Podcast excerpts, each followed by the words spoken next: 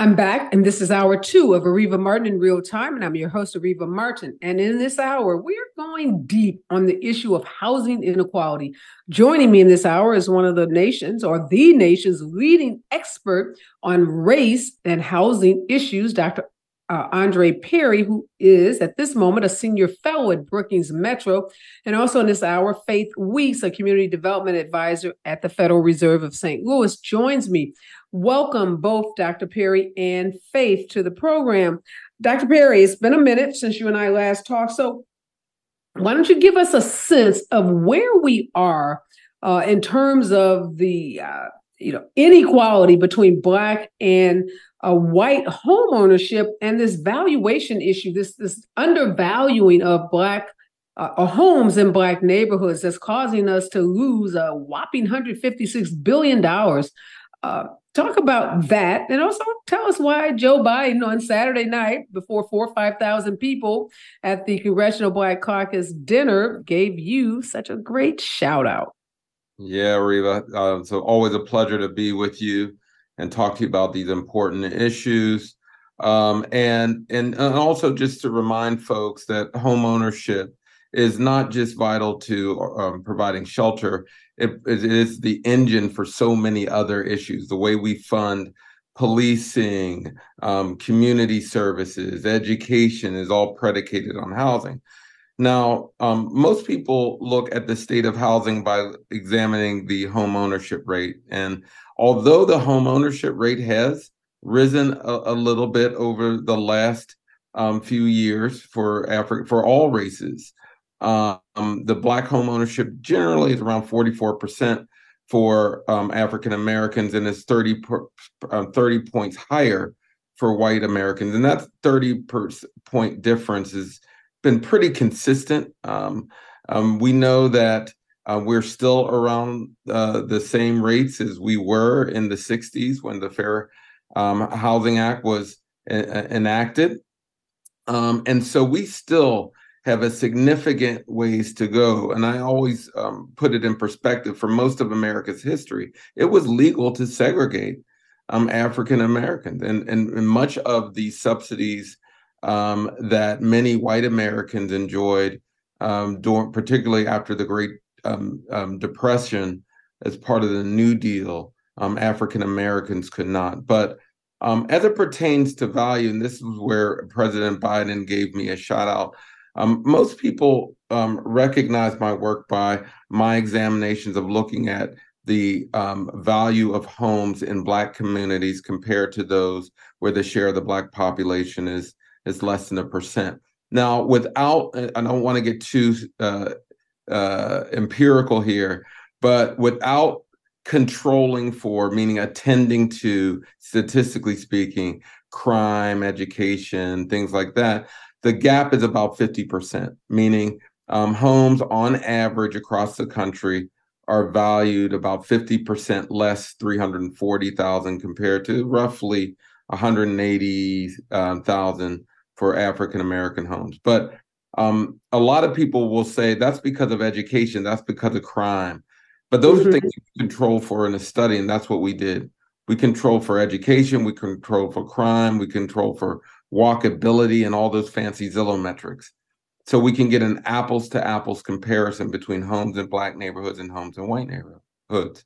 And what we found pretty much astounds that homes in black neighborhoods are underpriced after controlling for education and crime, all those things, still underpriced by 23%, about 48,000 per home. Cumulatively, um, there's about 156 billion in lost equity in black neighborhoods. And this is what Biden um, um, repeated um, during his address um, at the Phoenix, Phoenix for the Congressional Black Caucus Foundation annual awards uh, or annual um, legislative caucus and and I just want folks to uh, to hear what that means. Put it to put it in perspective.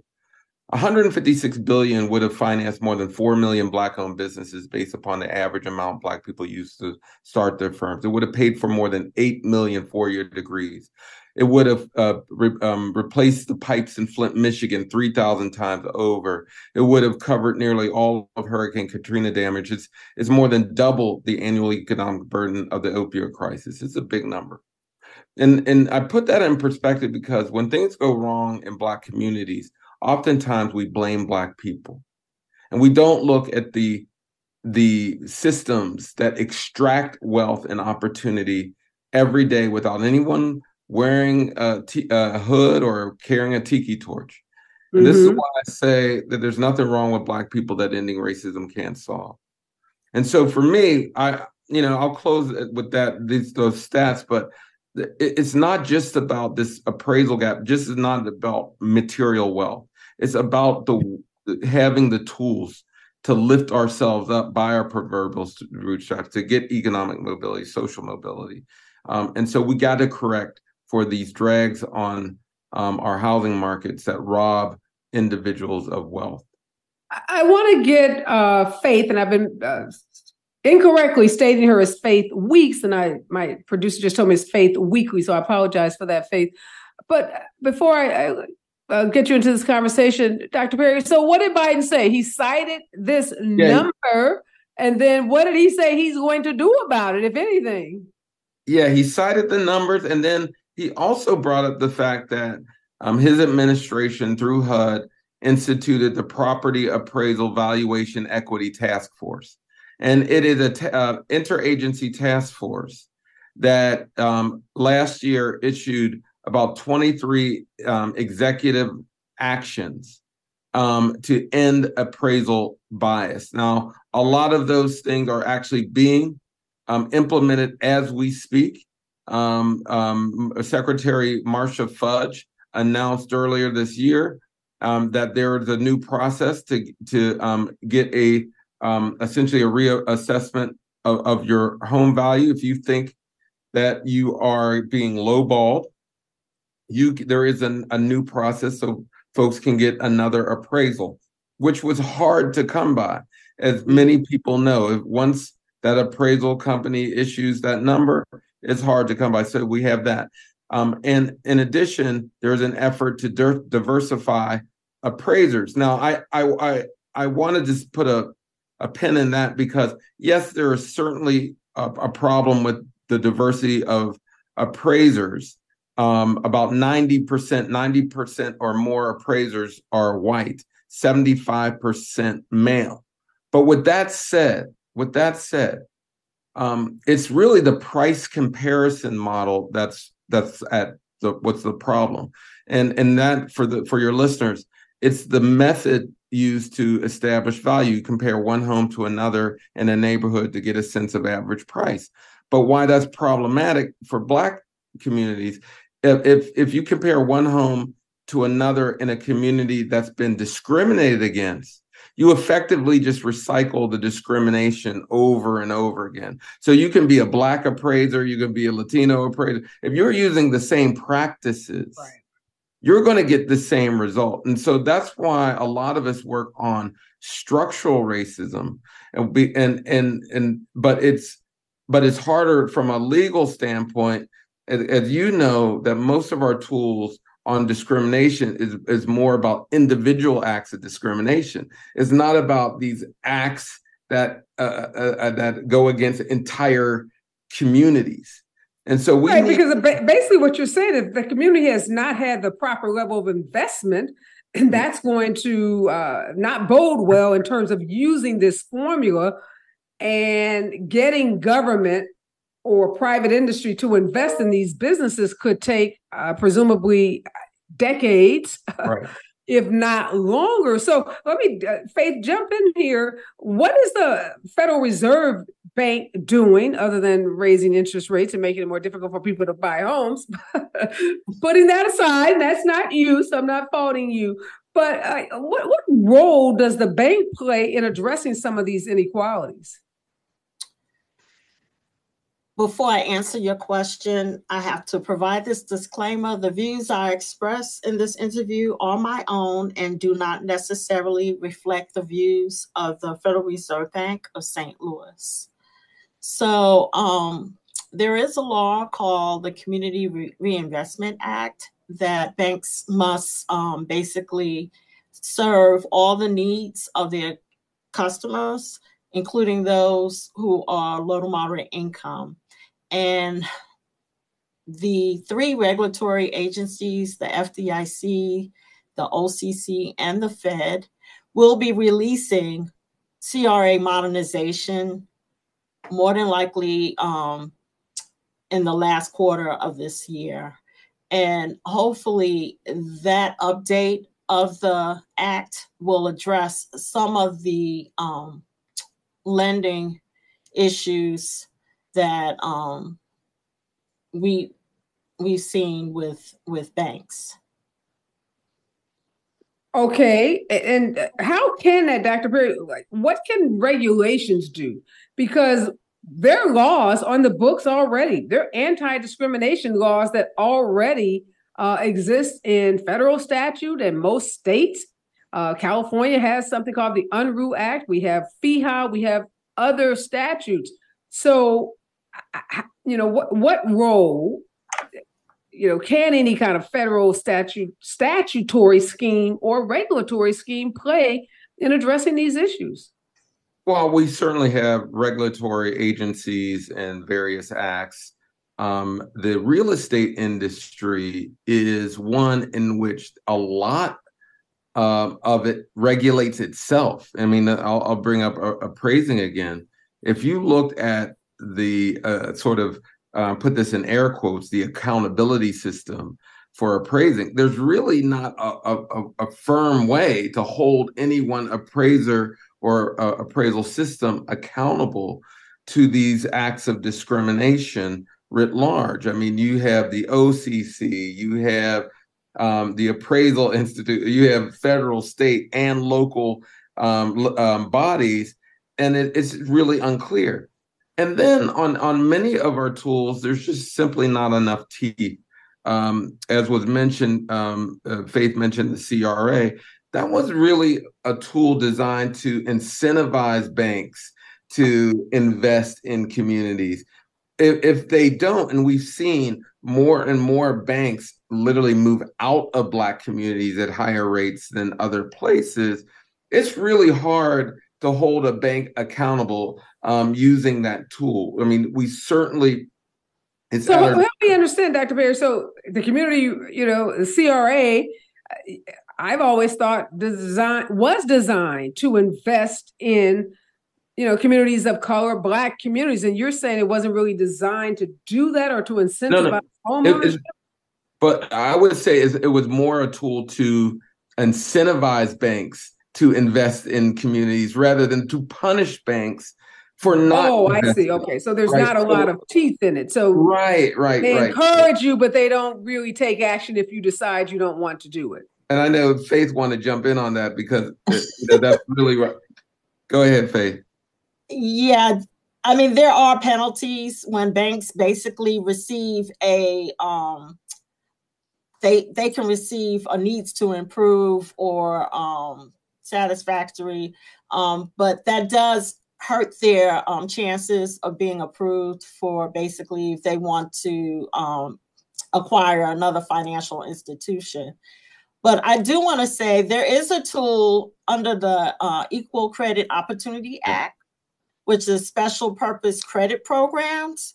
And those were de- designed really to address the, you know, the um, the inequities in lending to those who have been basically historically um, marginalized in in um, lending.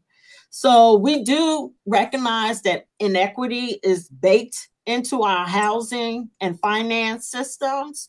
And that's why there really is a need to dismantle a lot of these traditional um, systems and build equitable financing tools. So, and what system in particular, Faith, do you think needs to be dismantled? Um, well, like credit scoring models, a lot of them favor um basically white people. I mean, if you have limited credit, you know, most people, not most people, but there is a larger percentage of black and Hispanic borrowers who might not have a traditional credit history. Right. Um, just recently, we know that Fannie Mae um, basically instituted their positive rental payment in terms of counting rent payments in um, credit score, and that seems like it's having a it's making a difference, a positive difference. Hold that thought. Uh, when we come forward, to talk more about ways that the banking industry itself, as well as other governmental uh, bodies, can have a positive impact on housing inequality and what this means, particularly for young college students who are graduating and hoping to get into the housing market. Stay with us, KBLA Talk 1580. You're listening to Areva Martin in real time on KBLA Talk 1580. We are back, and in this hour, we are talking about housing inequality and how it impacts not only the shelter uh, that Black folks have, but also the wealth gap. Uh, Dr. Andre, Andrew, Andre Perry is with us. He's a senior fellow at Brookings Metro and Faith Weekly. She's a community development advisor at the Federal Reserve Bank of St. Louis. So, Dr. Perry, lots of, I guess, things are in our current regulatory uh, body, in our current statutory body, uh, as it relates to uh, trying to incentivize, trying to prevent the discrimination of housing. But the numbers that you cited that the president also uh, gave during that speech on Saturday, we're not seeing a lot of change. And it's not like these laws are new. So a lot of these laws, a lot of these policies, a lot of these regulations have been in existence for a while. So if that is the case, why do we have this persistence of inequality? Because wealth begets wealth. And um, if you don't have it, it's really hard to change anything. I, I want to um, lift up something um, our, our my co-guest um, Faith brought up um, and this is around special purpose credit programs and why I, I think we all feel that there's an opportunity here. Um, Faith mentioned that maybe a year and a half ago, um, Freddie and Fannie, or the the, the government sponsored enterprises, Freddie and Fannie, um, started to incorporate rental payments in their underwriting practices. And why that is important so now when you're uh, when they're considering are you eligible for a mortgage you can have that track record um, um, with you. Um, and and so now and there always been the, what these what we call these special purpose credit programs that can be used for um, people who've been di- discriminated against or groups that have been discriminated against but but now you can actually expand these programs to include mortgages without using a down payment.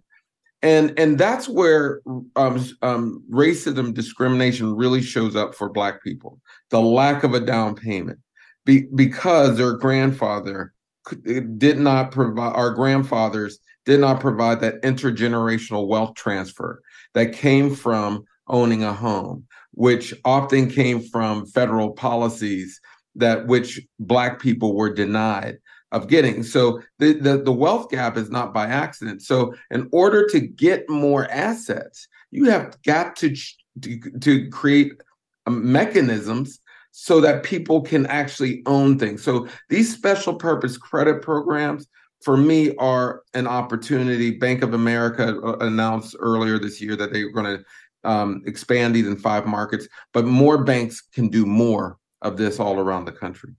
Are you seeing faith with these special credit programs? Uh, uh, uh you know, dramatic increase in Black folks who are uh, getting mortgages and buying homes? I don't have the um, numbers to substantiate that, but I feel as though it's really is going to take some intentionality, and there are um, there is change going on right now. The Homeownership Council of America is a national nonprofit that helps banks provide technical assistance to them if they want uh, to design an SPCP program for mortgage lending. And they've designed this actual certification trademark um, in conjunction with realtor.com that if let's say if you were a first time um, home buyer you can go on realtor.com's website and look for a lender that has this trademark or if you're looking for a lender, if you're shopping for a lender who you feel is going to be consumer friendly and offer a SPCP, you can look for this trademark. It's just like Energy Star for those looking for energy efficient um, appliances. But in this case, it's going to let that consumer know that this is a lender who has a special purpose credit program that will address perhaps some of the challenges that Dr. Perry was talking about. So I think in this time that we have to be intentional with designing tools that will really address the persistent barriers that um, buyers of color have faced. So great. Sounds like you both are on board. You think this, uh, you know, this credit, uh, special credit programs offers some opportunities to get more Black folks into homes. Obviously, if you don't need a down payment, if they're taking into consideration things like your rental history, that's going to mean more people will qualify. But Dr. Perry, what we keep hearing over and over again about this generation of millennials, Gen Zs, how they are not, in many cases, able to purchase homes, that they have more student loan debt. Uh, or they have uh, high student loan debt that prohibits them from uh, getting into the housing market and that many of them will not do as well as their parents. What, are you thinking about young folks graduating from college now and their prospect of home ownership?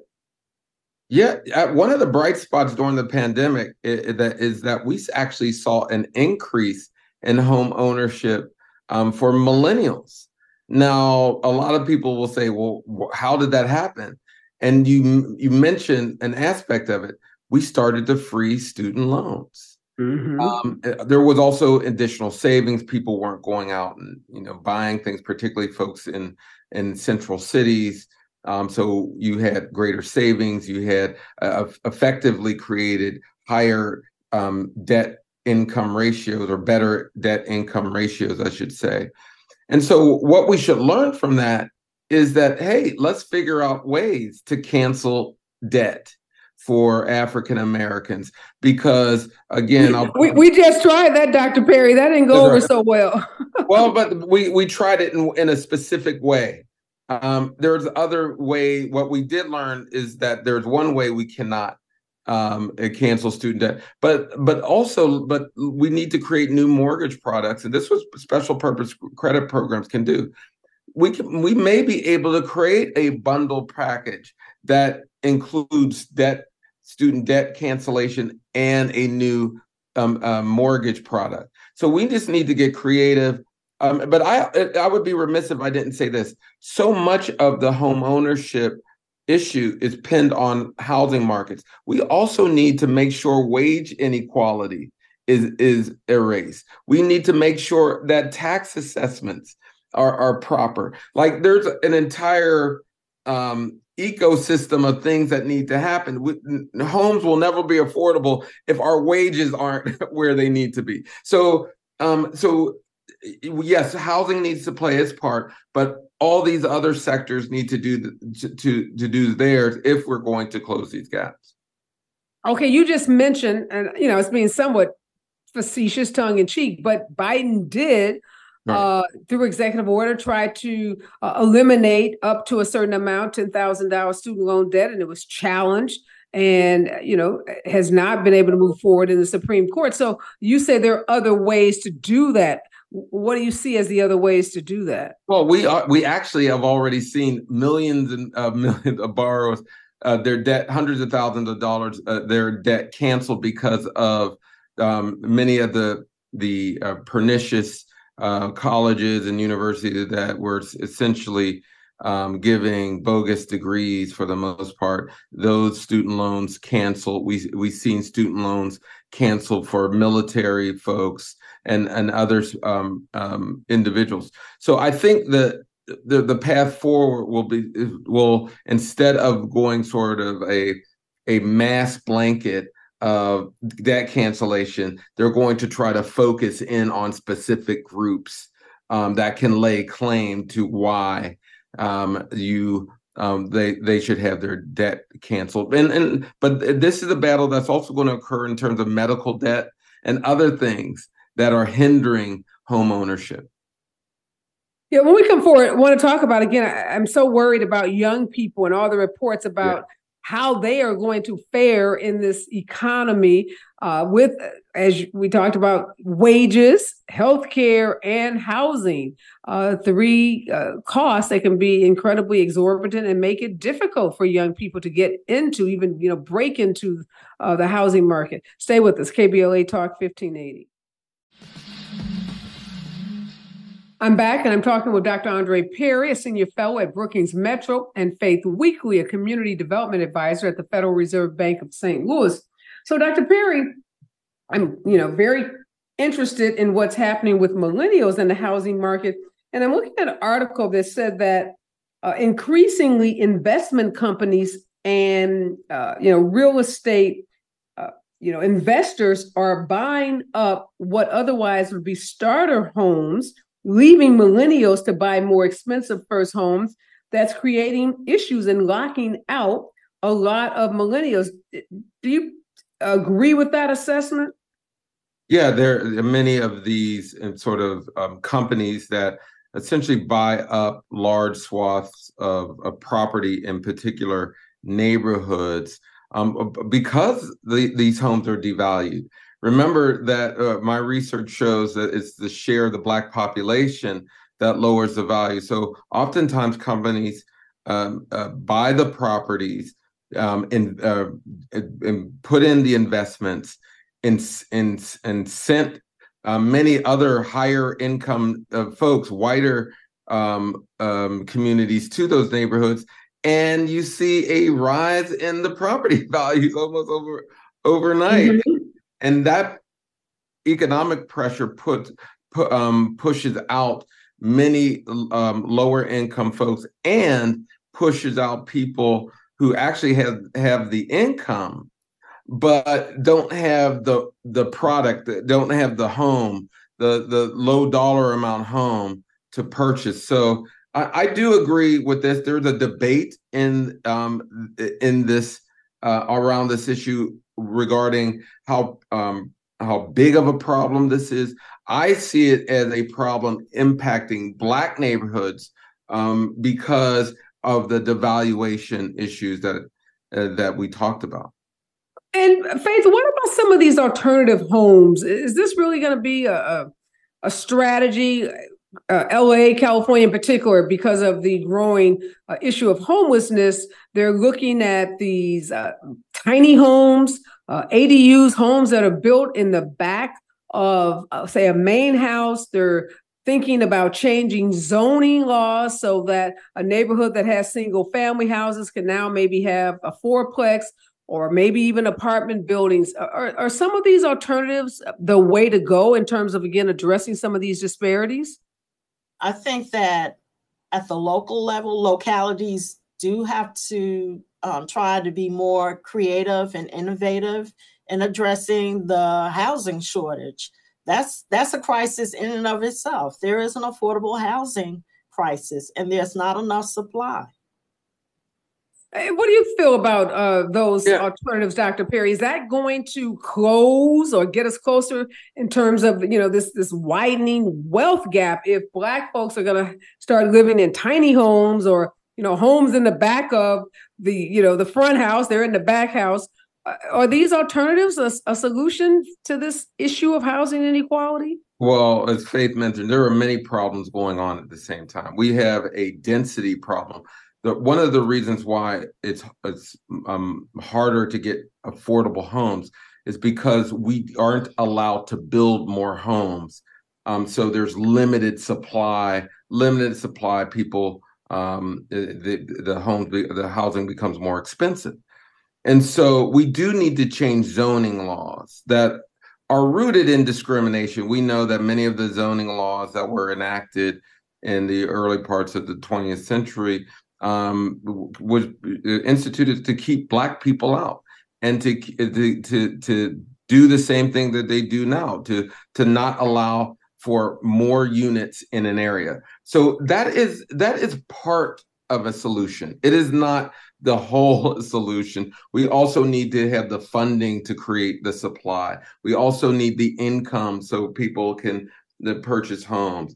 Um, we also need the mortgage products that we don't have. We and we may need new forms of ownership. We we see community land trust where there's sort of a shared um, sense of ownership, a co-op model, um, models in which you can own the property and not the land. Um, but um, so there, there just needs to be a suite of new ideas um, that address a multifaceted problem um, that manifests itself in a home ownership and a wealth gap.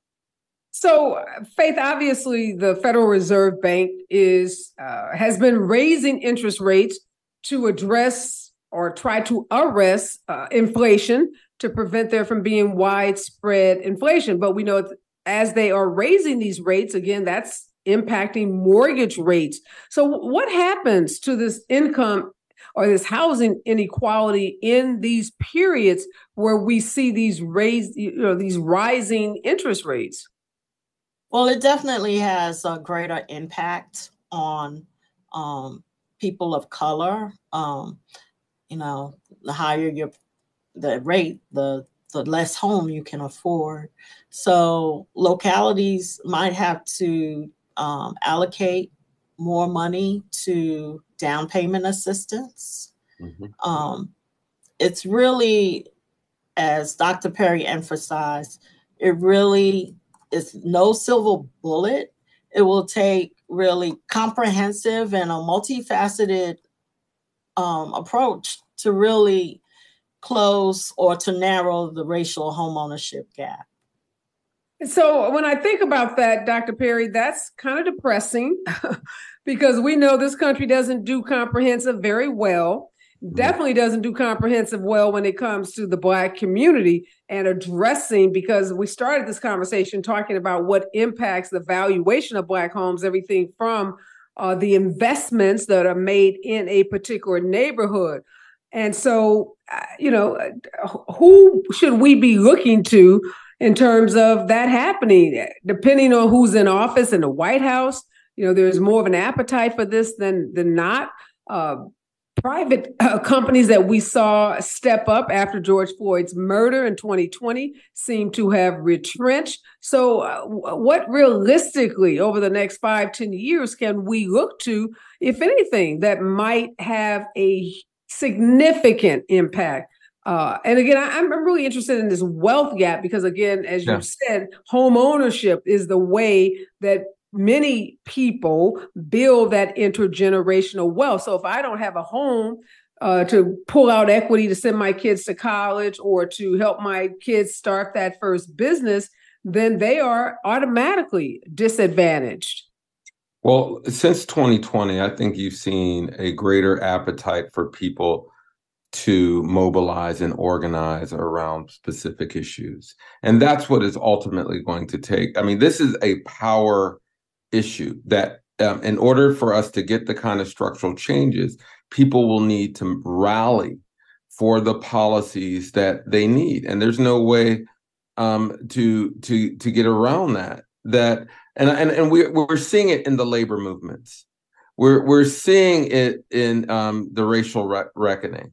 We're also going to need to see it in housing. And and and one other thing I just want to make a point. And this might sound antithetical to in, improving housing. We also need to have other forms of, of wealth building that are not about home ownership.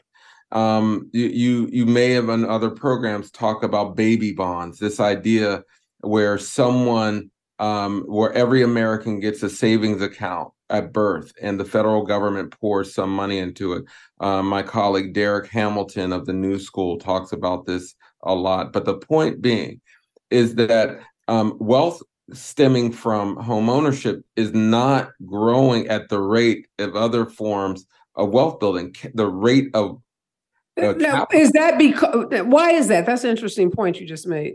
Oh man, I mean, tax code changes have a lot to do that. We've we've created tax advantage programs essentially for the wealthy that they can build upon their capital So that's let me let me stop you right there real quickly because we're going to run out of time. But I do want you to answer this. There are people, investment types, financial types that say that home ownership is not uh, an asset that you should look to to build wealth. Do you agree with that? I know I don't agree, agree with that. This is one way to do that. I, there, there's you should have a portfolio, a diversified portfolio, including retirement savings, home ownership, business ownership, and let me bring up some commercial real estate ownership. There's other th- things that you need to con- so, but to put all of our eggs in one basket, you know what will happen? A housing crisis. This happened in 2017. 50% of black wealth evaporated. And so we need to to expand our wealth building options um, to protect ourselves and just to deal with the realities that home ownership, particularly in some markets, won't provide the yields as they did in the 40s, 50s, 60s, and 70s. Right. Okay. Good point. I just, you know, if you turn on your social media accounts, there are oftentimes people, some more experienced than others, who are telling folks uh, not to buy homes, that, that home ownership is not a good investment. And I, I, was curious to get your take on that, given all of your experience. We are out of time. Such a great conversation. Always a pleasure uh, to have you in conversation, Dr. Uh, Perry, and a pleasure having you as well, Faith. Uh, conversation we're going to continue to have. Obviously, this issue, this problem is not going anywhere. Again, thank you for your time and your expertise on this issue. Next voice that you hear will be Robin Ayers and the Raw Report right here on KBLA Talk 1580.